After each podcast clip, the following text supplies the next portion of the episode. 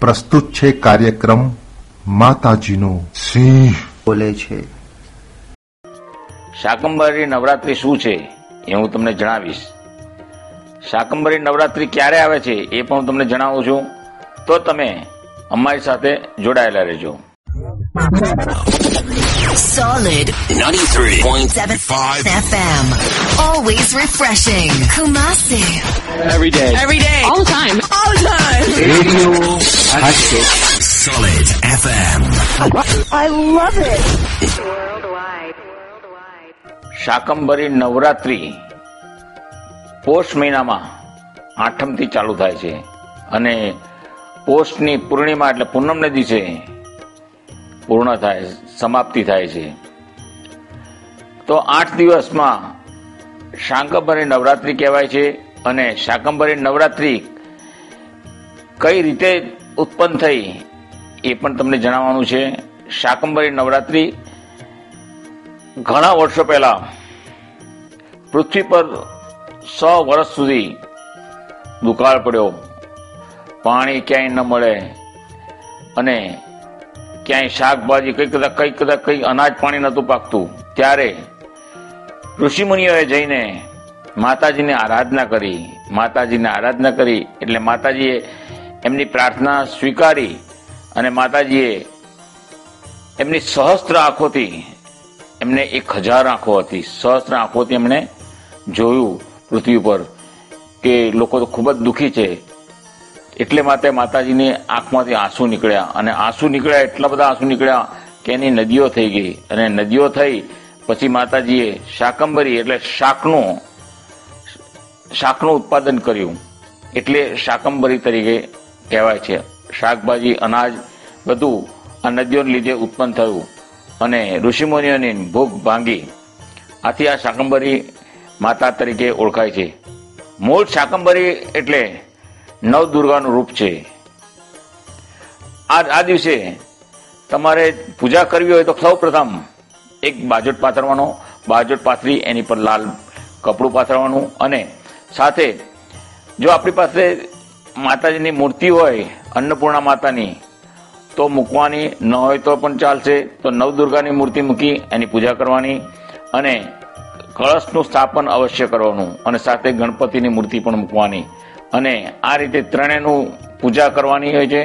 અને આપણે જે શાક હોય, શાક આપણે અર્પણ કરવાનું અને માતાજીને ધરાવવાનું. અને એમાંથી થોડોક ભાગ આપણે રાખવાનો અને બાકીનો ભાગ ગરીબોને દાનમાં આપવાનું હોય છે. અને સાથે અનાજ, સાત ધાન મૂકવા પડે છે. જો સાત ધાનની સગવડતા ના હોય, તો આપણે યથાશક્તિ જે કંઈ અનાજ હોય એ મૂકવાનું અને એનું દાન કરવાનું હોય છે. તો આ પ્રમાણે કરવાથી એક તો તમારા ઘરમાં માતાજીની મહેરબાની રહેશે, આશીર્વાદ મળશે અને તમને ખૂબ ખુશાલ રાખશે.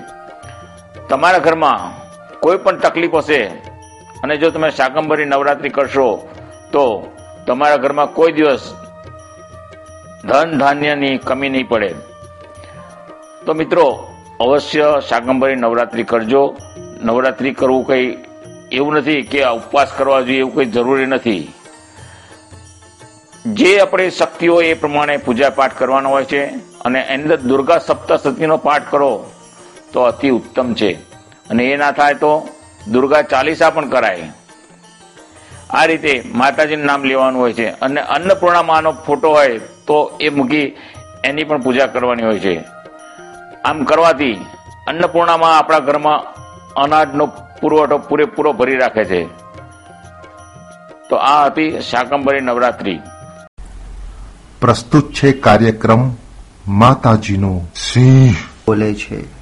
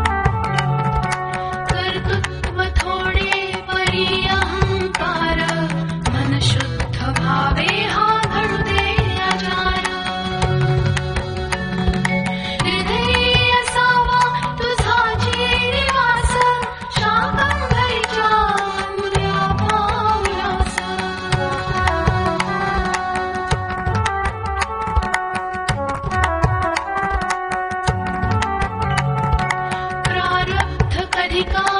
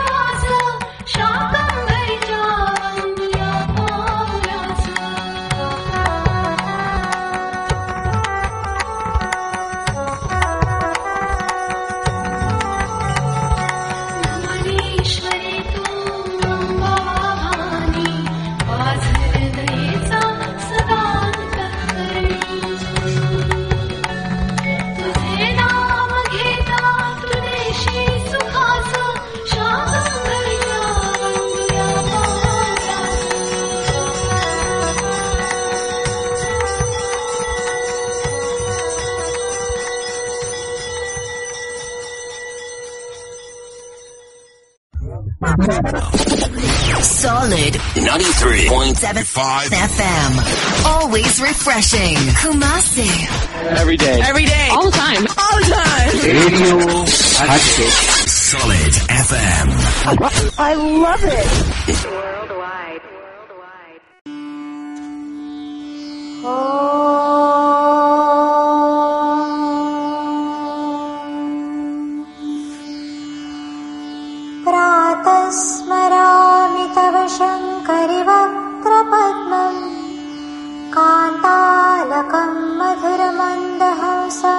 प्रसन्नम् काश्मीरदर्पमृगनाभिलसल्ललाटम्। लोकत्रयाभयदचारुविलोचनाढ्यम्। प्रातर्भजामि तव शङ्करि हस्तवृन्दम्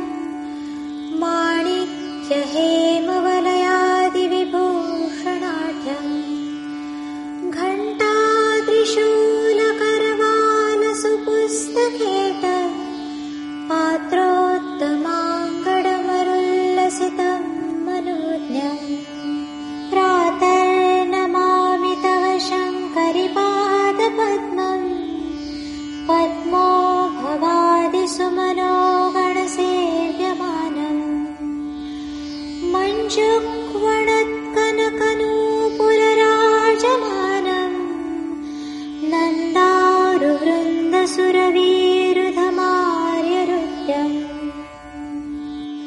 प्रातस्तु वेच तव शङ्करि देव्य कादम्बकान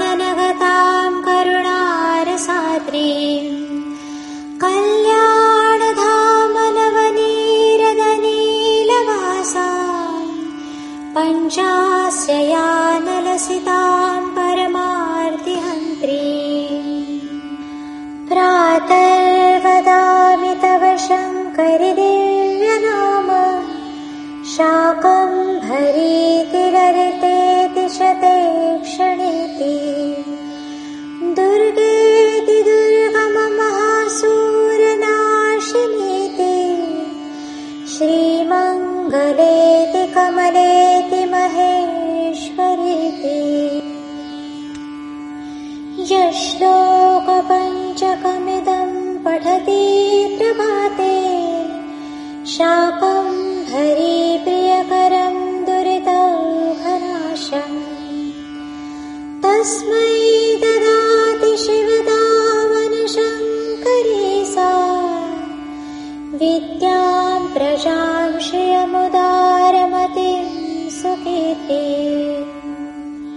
इति श्रीशाकम्भरी प्रातस्मरणस्तव सम्पूर्णम्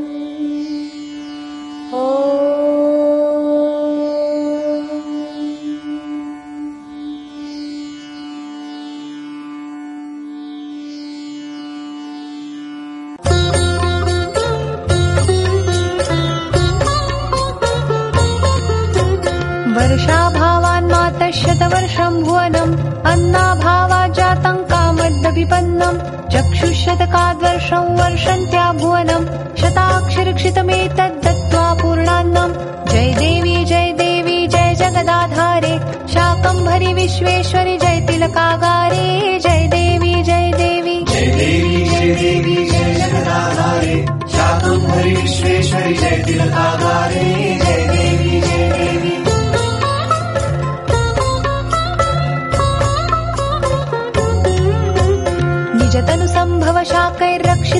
भुवनम् शाकम्भरीति नाम प्राप्तम् त्वगशमनम् लोकत्रयपीडाकर दुर्गासुरहननात् दुर्गेत्याख्या जाता शिवसुन्दरि मान्या।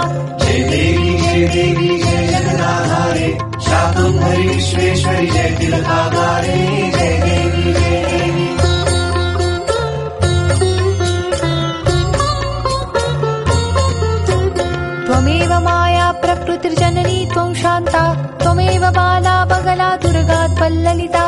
त्वमेव भीमा त्वमेव हिमवद्गिरिजाता त्वमेव वाणी लक्ष्मी स्वं रघुसुतमाता जय देवी जय देवी जय जगदाधारे शाकम्भरि विश्वेश्वरि जय तिलकागारे